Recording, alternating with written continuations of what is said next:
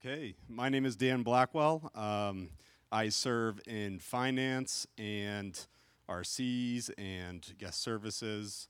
Um, today's scripture will be from out of John chapter 19, verses 28 through 32, and it's on page 528 in the blue Bibles underneath you.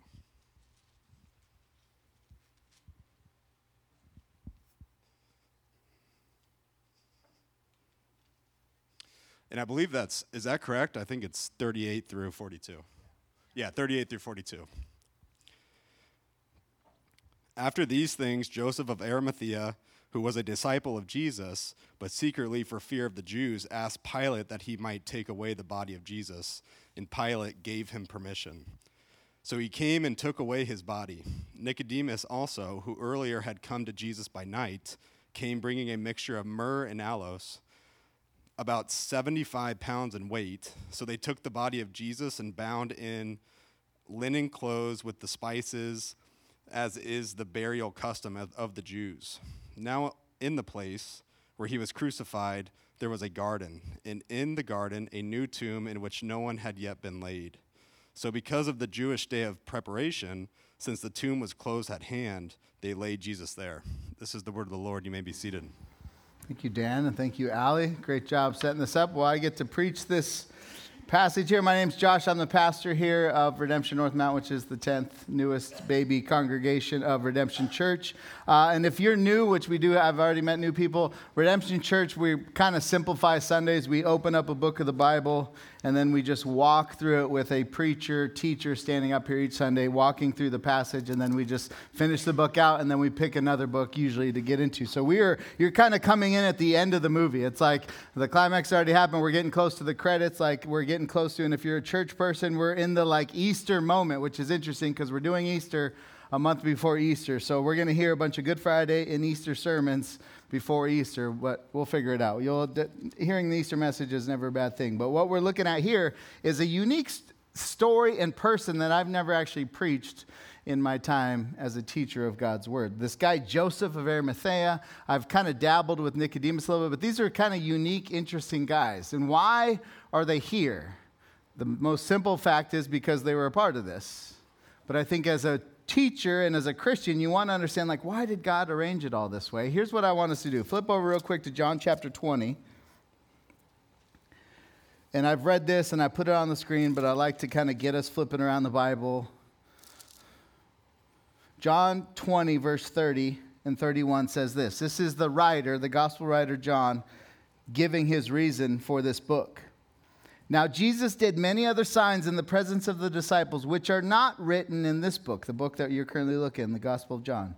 But these, the Gospel of John, is written so that you may believe that Jesus is the Christ, the Son of God, and that by believing you may have life in his name. We've said that multiple times over the series. This is why he's writing this, so that you might believe Jesus is the Christ, the Son of the living God, and by believing in him, you and I and us and we may have life in his name. That is good news. That preaches well. That's great. However, flip back over now to Joseph and Nick. Here's the reality.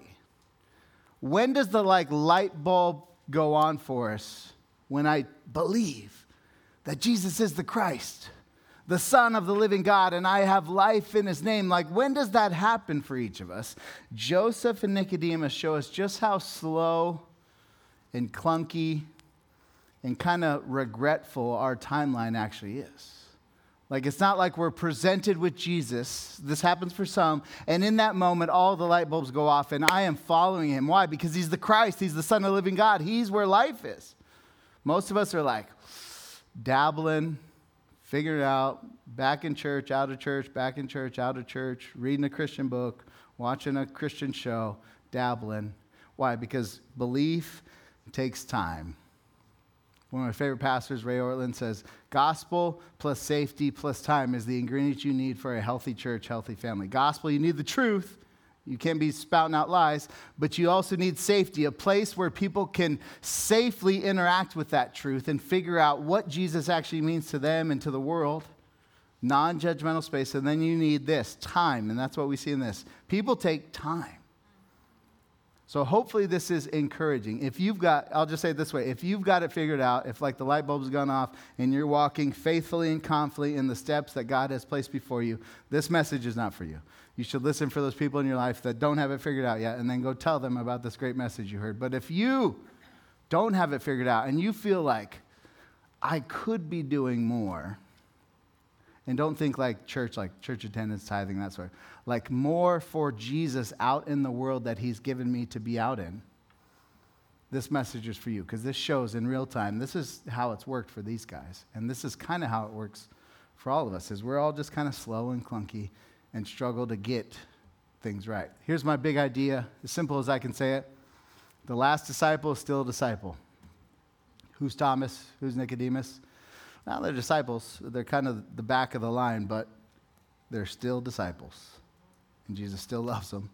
And we've got last disciples in this room. Some of you feel like a last disciple. Just know you're still a disciple. This is how it works. And this is hopefully going to be an encouraging message for you. Here's the three questions I want to ask of this text, just to keep it simple as we walk through. Who are these disciples? We're actually going to unpack Joseph and Nicodemus. And then here's the two things I really want to camp out on. What's the tension they present to us in discipleship?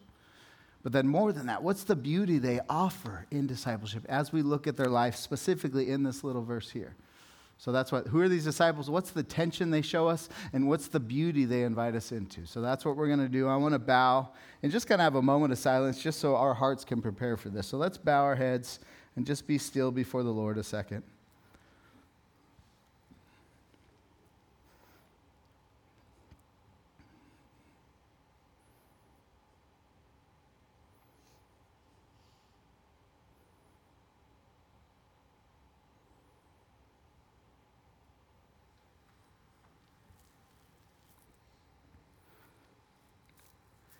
Father, we don't need more words. You even tell us in the abundance of words, transgression abounds. So we don't need words. We don't need to fill this moment with words. What we need is life giving words and life giving truth. So help us have more life, have more love, have more settledness, have more faith because of our time spent in your story this morning as a church. We love you. Be with us this morning. In Jesus' name I pray. Amen. So here's what I want to do just look at these guys, kind of get a picture of who they are. Here's what's interesting Joseph is mentioned in all four Gospels. So, for whatever reason, he gets on the radar of everyone. And Matthew, Mark, Luke, John all write about him. Nicodemus is only mentioned in John, and it's kind of sparse. There's not a ton. So, there's quite a bit about Joseph, but it's taken from each gospel, Nicodemus a little bit. But before we start and kind of dive into the tension and the beauty, who are these disciples? So, I just want to walk through Matthew, Mark, Luke, John, and see what they have to say about these guys. I'll read over here so it's less blocked. So this is Matthew introducing us to Joseph of Arimathea. I like that. Joshua of Peoria was a good man. He was a good, good, good man. Just call him Joe, whatever, so it doesn't make it weird. When it was evening, there was a rich man, first description, from Arimathea, named Joseph, who was also a disciple of Jesus. And he went to Pilate, asked for the body of Jesus. Then Pilate ordered it to be given to him. Joseph took the body, wrapped it in a clean linen shroud, and laid it in his own new tomb, which he had cut in the rock. And he rolled a great stone to the entrance of the tomb and went away. There's our first description as we're taking mental notes of this guy. Rich, bought this tomb, it's his own tomb, and he's incredibly strong. He put the rock in front of the grave himself, according to this, which is crazy. Mark, next one. When evening had come, since it was the day of preparation, that is, the day before Sabbath, which we talked about last week, Joseph, a respected member of the council, so there's his occupation, and now here's his heart, just the rumblings in his heart, who also himself was looking for the kingdom of God. So he's got this like unsettledness as he's looking for, anticipating God, he's Jewish, interacting in real time with the Messiah what does he do? He takes courage and goes to Pilate and asks for the body of Jesus. Pilate was surprised to hear that he should have already died. Next slide. And summoning the centurion, the guy responsible for executing Jesus, he asked him whether he was already dead. And when he learned from the centurion that he was dead, he granted the corpse to Joseph. So Joseph's the one to get the dead, lifeless body of Jesus Christ. And Joseph bought a linen shroud and taking him down, took him down from the cross, wrapped him in the linen shroud, and laid him in a tomb that had been cut out from the rock. And again, he rolled the stone against the entrance of the tomb. So we're starting to get. Luke, what do you have to say? Now there was a man named Joseph from the Jewish town of Arimathea. We get it. You said it every time, Bible. He was a member of the council, a good and righteous man. Interesting addition to his description. Also, who had not consented to their decision and action. Pause right there. So he's a member of the Sanhedrin, the council, in charge of sending Jesus to the Roman cross. These are 23 or 75 of these people ruling cities, ruling the Jewish people. He's a part of that. He's the Supreme Court, he's the highest level of authority for the Jewish people. But they want you to know he did not consent to this decision. And he did not, his actions did not cause Jesus to go to the cross. And again, he was looking for the kingdom of God. This man went to Pilate and asked for the body of Jesus. Then he took it down and wrapped it in a linen shroud and laid him in a tomb and cut in stone where no one had yet ever been laid. Just leave it there for a second. You start to see a picture of this guy? Like it's filling out a little bit. He's a disciple, he's on this high level like as I was preparing for this, trying to think of modern day, like what is this? This is somebody at the highest level of government for us, trying to influence our president and our Congress and our Supreme Court to make good decisions out of their faith in Jesus Christ. It's somebody right now in the inner circles of Vladimir Putin who trusts Jesus, loves the Lord, loves justice, wants to do right and they're figuring out how that faith gets played out in this day and time with the influence I have to steward. He's not just a lowly level whatever, he's like at the top, navigating faith in these spaces. Just interesting. It's a complicated sort of picture. Next one takes us to John here. John, what we just heard from Dan. After these things, Joseph of Arimathea, who was a disciple of Jesus, but secretly for fear of the Jews, asked Pilate that he might take away the body of Jesus, and Pilate gave him a permission, so he came and took away his body. Pause right there. Who is Joseph? He's a rich man. He's a well respected member of the council. He's a good and righteous man, like lots of good things. He's a disciple, which means at some point his faith was clear enough to where someone signed off on the discipleship. Yep, he's a disciple. But secretly for fear of the Jews. He's like a last disciple, a not all star type disciple. He's like a lot of us who's got some things that are good and righteous, and he's this, and he does his job well here, but there's a lot of his life, and if you shine light on all areas of his life or her life, it's like the Christianity thing is still secret there. And that's him. That's the disciple we get to learn from there. Just interesting how uh, gracious the Bible is with people, more so than us, to just give the facts of who they are without filling in a bunch of back narrative, which is what humans do. It's how we win battles with people before we actually go to battle with them. It's like, I filled in every narrative about you. I know you. I know how this goes. This is why you did this. And the Bible just says, here's Joseph. And he was a secret disciple and all it says is fear of the Jews. There could be like a righteous reason behind that, unrighteous, don't know. But that's our boy Joseph. What about Nicodemus? He's only mentioned, like I said, in the Gospel of John. And he starts off kind of in secret. And this moment we land on this morning is where he finally kind of pokes his head out into the light to get exposed. But here's where the first time we see him is John chapter 3. It's the famous, For God so loved the world that he gave his only. In that chapter, this is where Nicodemus shows up. Now there was a man of the Pharisee named Nicodemus, a ruler of the Jews. This man came to Jesus by night and said to him, Rabbi, we know that you are a teacher come from God, for no one can do those signs that you do unless God is with them. You are special. There's something about you. Jesus answered him, Truly, truly, I say to you, unless one is born again, he cannot see the kingdom of God. And Nicodemus said to him, How can a man be born when he is old? Can he enter a second time into his mother's womb and be born? Pause right there. He comes at night, he's intrigued. You're special, there's something about you. Jesus tells him what the kingdom's like and how to enter into it. You must be born again. You got to be a born again believer before anyone had ever heard that term. And Nicodemus is like, ah, I don't get it. And that gives no indication that he left understanding what Jesus said. Next time we see him is in John chapter 7. So Jesus is in this kerfuffle, if that's a word again, with the religious leaders. He healed somebody on the Sabbath. It's a no no, apparently. We don't help people on the Sabbath because God said just to rest. Like they had misinterpreted, like, whoa, you missed that big time. We must kill him. That, whoa, this escalated quickly. So he's in the middle of that. Pharisees, Jesus healing people on the Sabbath. Let's kill him. Whoa. And this is Nicodemus stepping in, who had gone to him before being Jesus. So he'd spent time with Jesus. And who was one of them, the religious elite leaders, Pharisees, top dogs of the day, said to them, hey, kind of like this does our law judge a man without first giving him a hearing and learning what he does?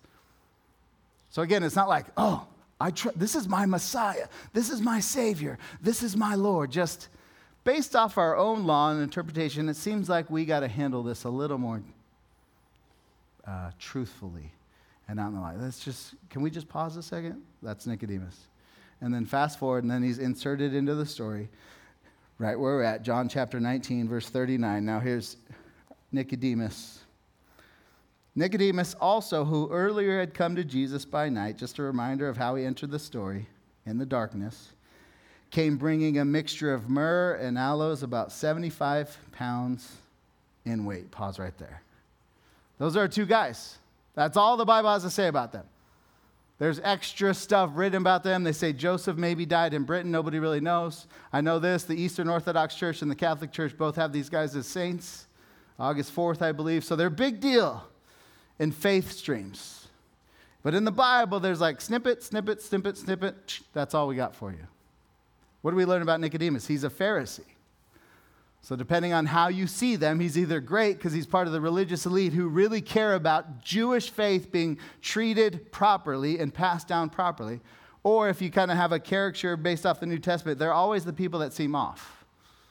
He's one of those guys. He's not just a Pharisee, he's a ruler. So, he's like the highest level. I was told that the Chosen the show I just started watching, but the one on Nicodemus is great. I'm still not there yet, so I'm sorry. I bring nothing of the Chosen into this message. I just bring the Bible, so that's what we're. Amen. but it also says that's very clear hey, he did this at night. All of his faith interactions were nighttime interactions. You know, the nighttime is the right time. It's my old song I used to sing with Aubrey. to be with the one you love. Good song the nighttime in terms of faith and Christianity and following Jesus is a knock. Students in here, young people in here who have faith that are still being played out at night, meaning when no one can actually see how it impacts your life or how your words have any meaning to this world. That's a nighttime faith, and that's what it says about our boy, Nicodemus. However, there's this moment where there's this fight, and he stands into that moment and defends Jesus.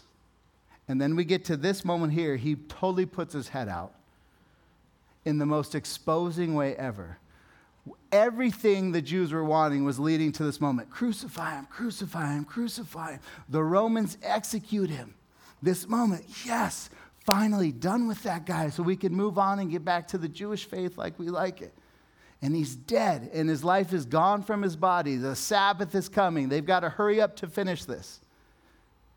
Joseph and Nicodemus poke their head out at that moment to be with Jesus, who prior they wouldn't even give him the time of day at the light time.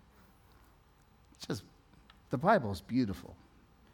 I mean, it has the gospel, the greatest news ever told, but just as a, a book to read, like the way it paints and introduces characters and brings them to light is like God had to do this. It, it, it has no hint of like the human pettiness that we have. It's just here's what people are like. There's good, there's image of God stuff, but there's a lot of like clunkiness and nighttime wanderings, especially with the disciples. And that leads us to our first question I want to hang out in is what's the tension they offer for us? And I've already kind of hinted at, but here's the tension. They both highlight the same exact tension. Because as I was thinking about this, they're last disciples for a lot of reasons. Like it's talked about their wealth, and wealth, you know, can often be like, oh, you're not following Jesus enough because you got too much money. Like you can talk about or your vocation, you're not a holy enough vocation, you're a member of this political council, that doesn't. But I think what John zeroes in on is the same exact tension for both these men. Verse 38 says this After these things, Joseph of Arimathea, who was a disciple, but secretly for fear of the Jews, he's a disciple, but it's all in secrecy. And then Nicodemus, Nicodemus, who earlier had come to Jesus by night. What's the Bible doing? It's showing us here's the tension they're living into. They have this private faith. Joseph, for sure, he's called a disciple. Nicodemus is never called a disciple in Scripture. That does not mean he's not there. I just think it's the way the Bible's also painting the picture of like, hey, we got disciples, secret disciples, we got not yet disciples all over the place. So just chill out a little bit, Christians. I read a great tweet the other day. The gospel frees you to chill the heck out. like, that is so good. And we get to watch these people interact. But why are they afraid? He's the one they've been waiting for, He's the Messiah. But they both have a lot of influence, a lot of sway, a lot of political capital, a lot of social capital, and they know that stepping out is going to cost them personally. They're both rich. I step out. Like I'm thinking through Joseph when he dissents to the decision. Hey, we must kill this. What did that vote look like? Is it all the yay say yay, yay, all the nay say nay, nay? Is it stand up if you think we should not do? Like, how exposed did he have to get? I know this. He did it, and that used a lot of like trust bucks in his heart. Like, oh, that was a big deal. Because in his head, he does not know the death and the resurrection are coming. He's sticking his head out, and it still could be like Jesus stayed in the grave. And he's thinking five years down the road, he's got a chance to speak up, and they're like, you know how Joe is, the gullible one.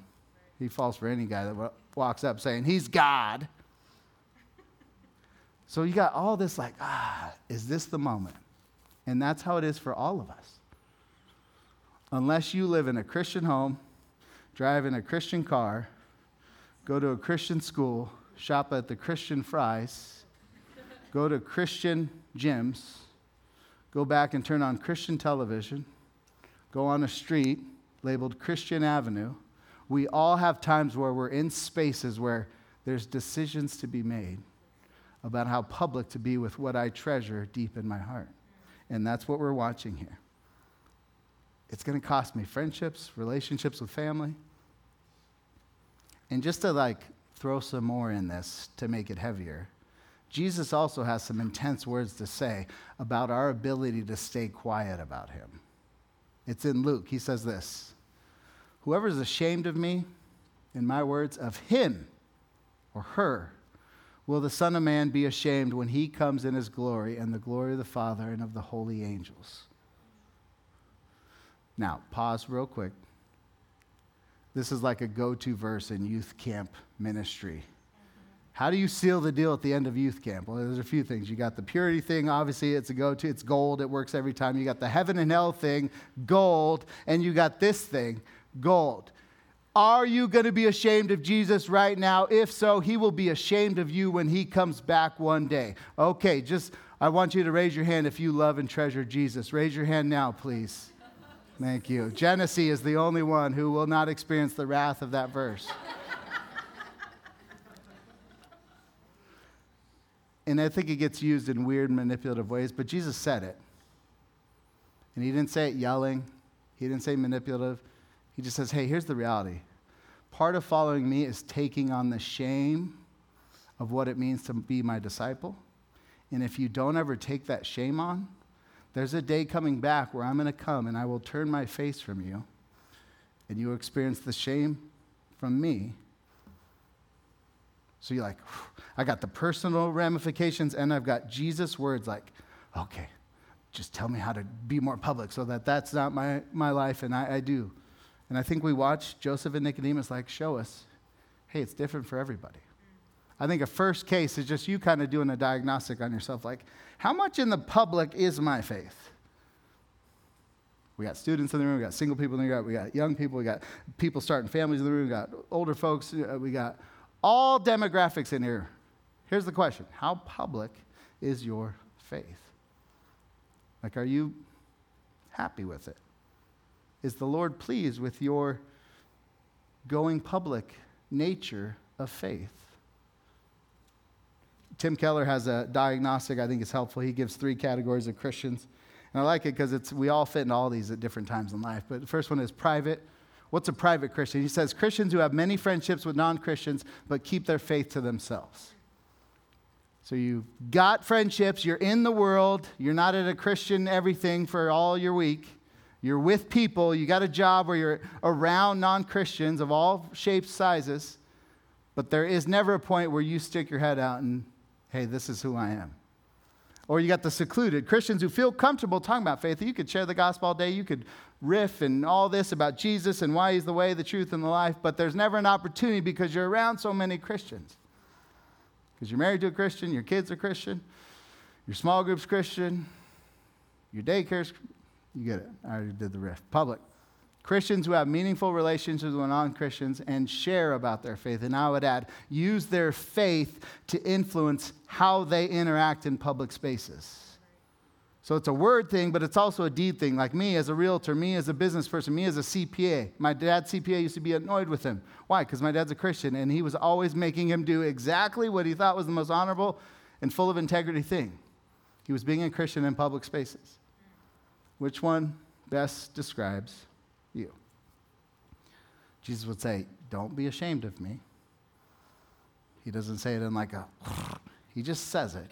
And our question is, how do we become more public with our faith? I think sitting with the reasons why we're staying private is helpful. Like, why did these guys stay private? Because it was going to cost them a lot. As I think about us, this cultural moment, us as a church, us as where we're at in time and space, I think two big categories come to mind. Here's the first reason we stay private, and this is a good reason to stay private. You live in a culture that is hostile and will punish you for your faith words and faith choices and faith policy and faith. That is not quite the country we live in, but people are experiencing that more and more. If I say this, then I know this is going to happen.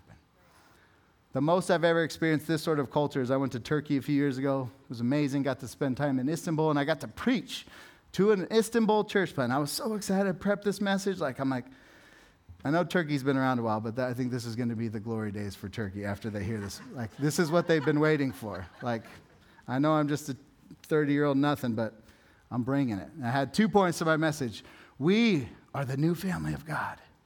Second point, we are the missionaries sent by God. And I'm like, what? Reading my iPad, like prepping. Okay, okay, I got an interpreter. I got to give space here. And this guy, Danny, a Romanian pastor who was there, came and tapped me on the shoulder. He's like, hey, Josh, thanks for, uh, you know, being here. And I don't know if that's Romanian or Italian or some mixture, but uh, just, uh, just, a few, just a few things. He's like, actually, just one thing. I'm like, oh, what's up, Danny? He's like, uh, there's a word that is off limits completely in this country. I'm like, oh, yeah, tell me what. He's like, missionary or mission or missional. if you use those, we will be in trouble. We'll be tagged. We'll get the label from the, like, we don't use those. And there's all this reason, like, the Holy Wars was a mission. But it's like, am I, do I pull out the Jesus words on Dan? Hey, don't be ashamed of the words of Jesus. No, he's doing exactly what he should be doing. I want to support that guy because he's smart and wise. I don't want to support the street preacher in Moscow right now blasting Vladimir. I want to support people that are secret in wise, helpful ways to get to the point where they could be like Joseph at the crux of the moment and step in and serve the Lord and serve others. But here's where we live. We don't really live in the hot. It's becoming more and it's going to become more. But currently, here's where we live in this cultural space where we're going to be ashamed for the things we say or do regarding faith in Jesus.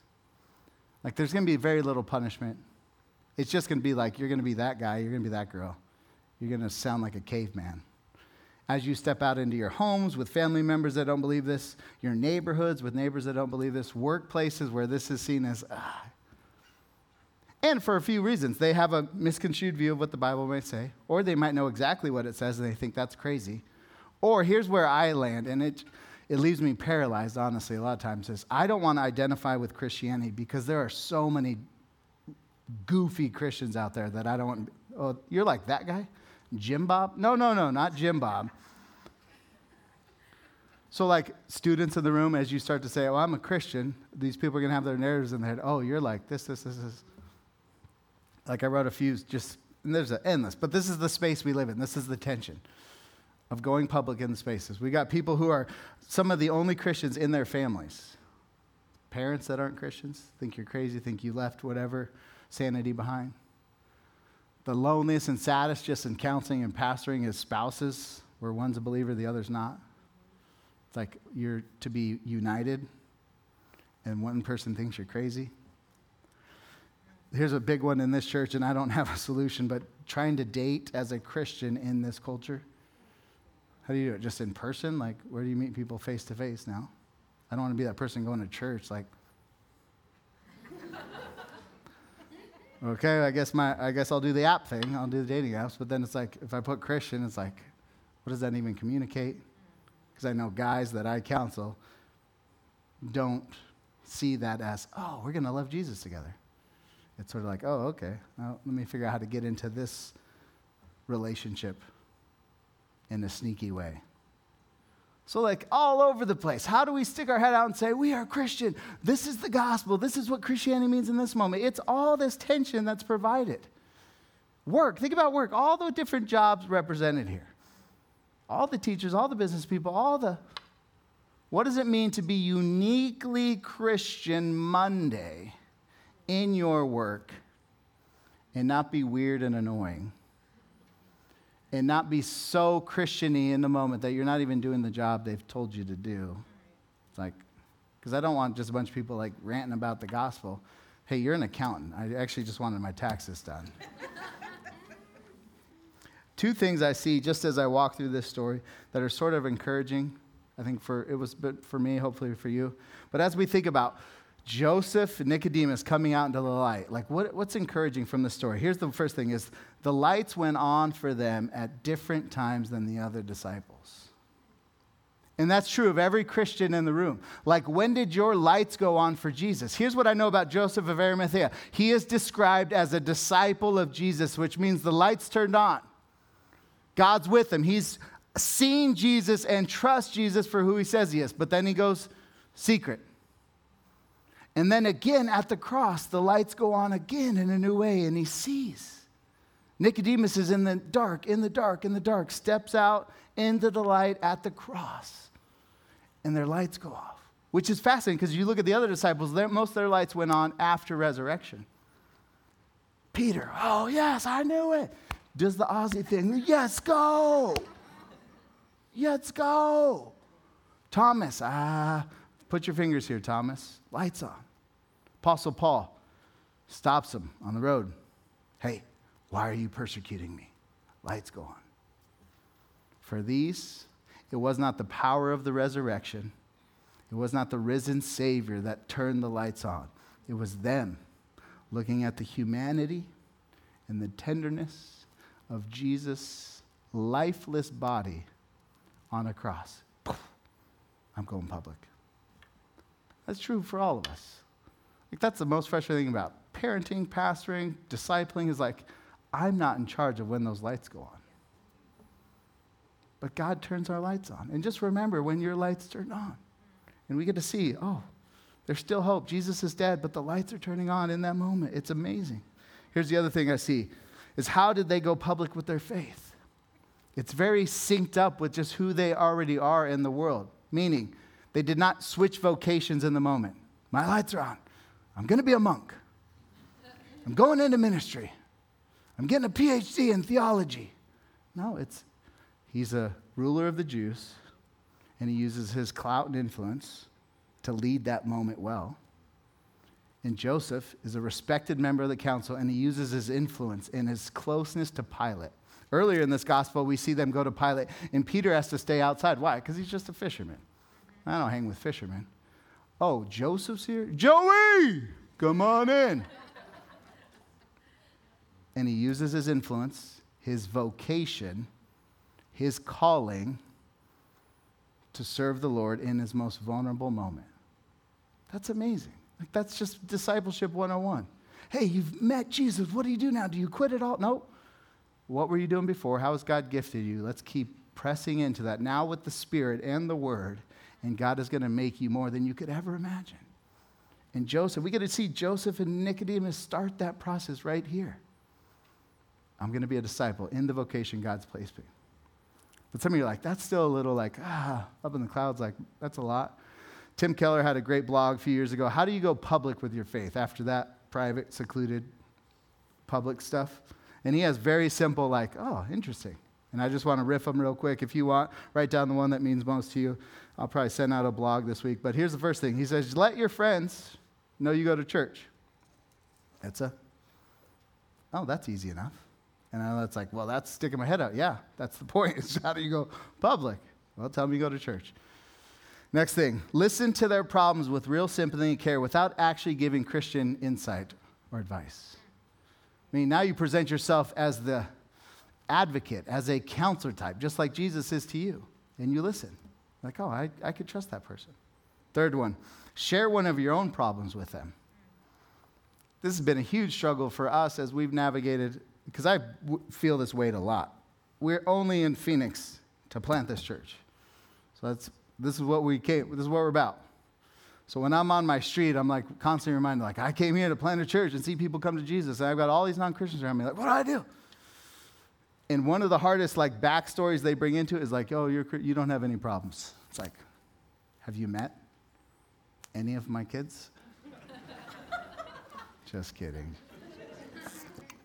Have you met my family? Have you seen inside me at all?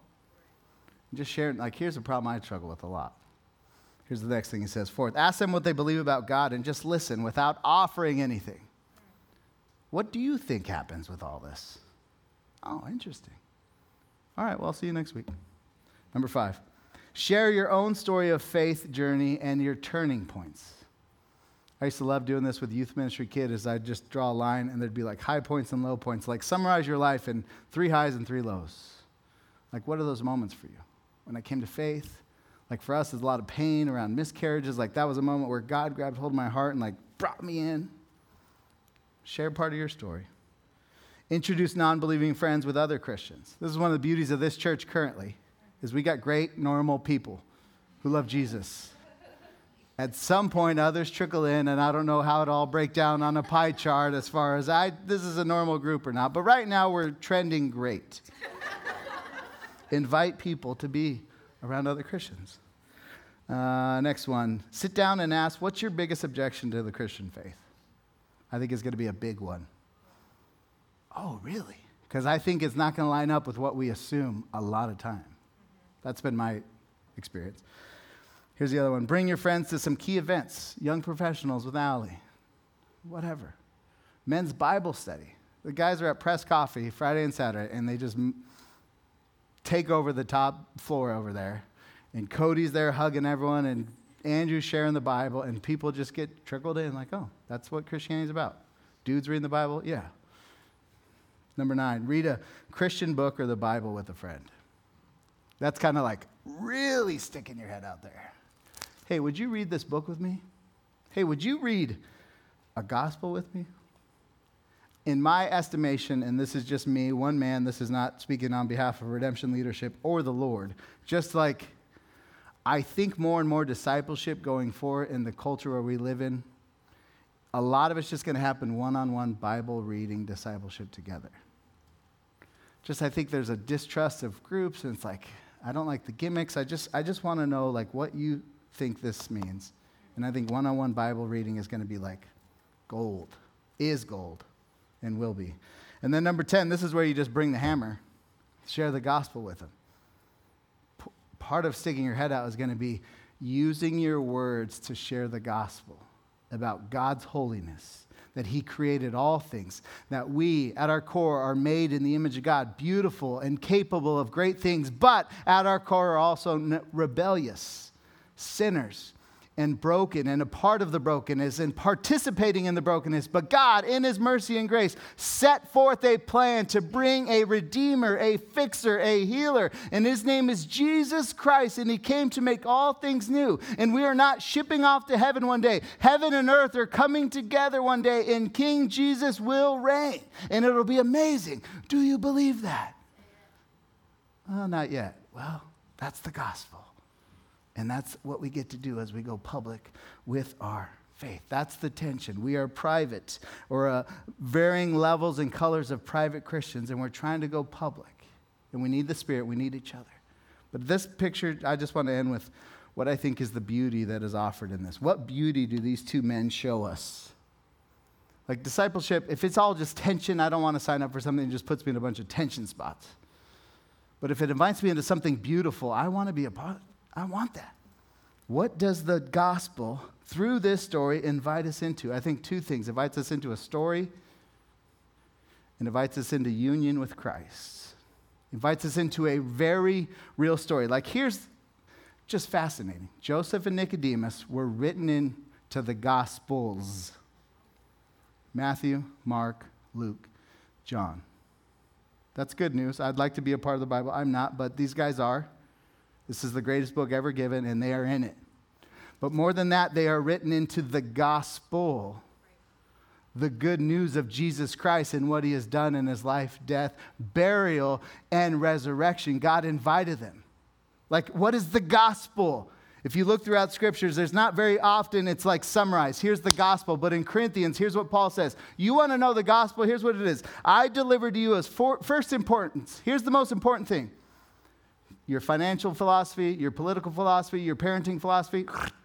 First importance is this that Christ died for our sins in accordance with the scriptures, that he was buried, that he was raised on the third day in accordance with the scriptures, and that he showed himself to many people post resurrection. That is the gospel.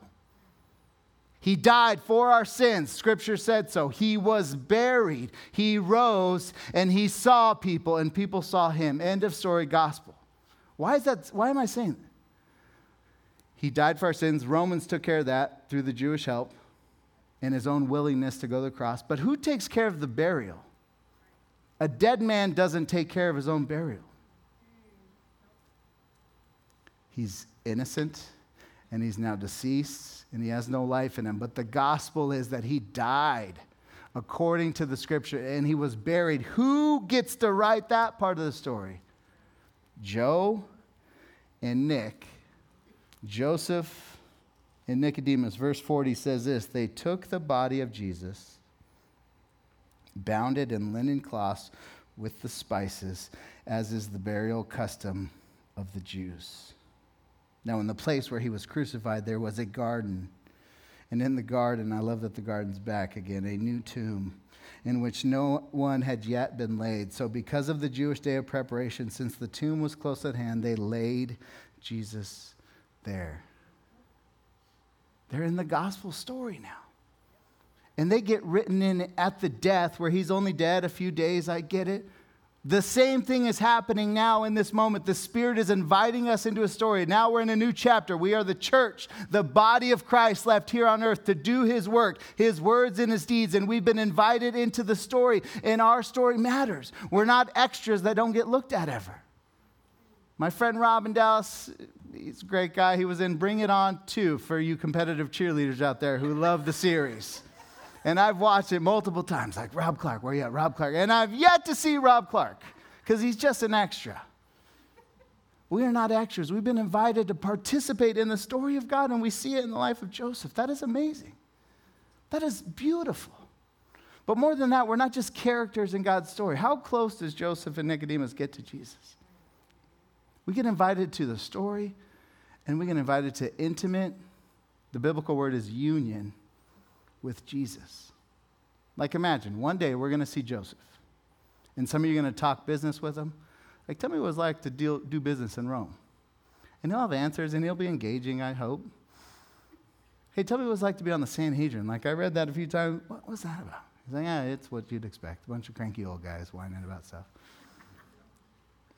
When did you meet Jesus? And he'll get to tell us when the disciple thing really came in. But here's what I know here's the story he's going to love to tell. And he's going to probably cry every time he tells it. There's this older guy that's hanging out with us pastors who came through a lot, a lot of like just anger in his heart, and God redeemed him and got him out of that. Now he just wants to care for pastors, and he can't get through a sentence without just bawling. Joseph of Arimathea, can you tell me what it was like to be at the foot of the cross as our bloodied Savior lay in your hands, lifeless, unrecognizable? We get to listen to that story one day, and that's part of the gospel. And Joseph shows us a picture of what it means to be one with Christ. We get to share with him in his life and his resurrection and all the great things, but we also get to share with him in his sufferings. In his blood soaked, lifeless body, we get to be unified in union with him. That is good news. And it's given to Joseph, a secret, fearful disciple, and Nicodemus, who spent most of his faith journey in the dark. And it's offered to you and to I and to us because God is gracious, far more gracious than any of us could ever imagine. He invites us to join his story and to be close, close, close with him. You want to pray with me? Let's bow our heads.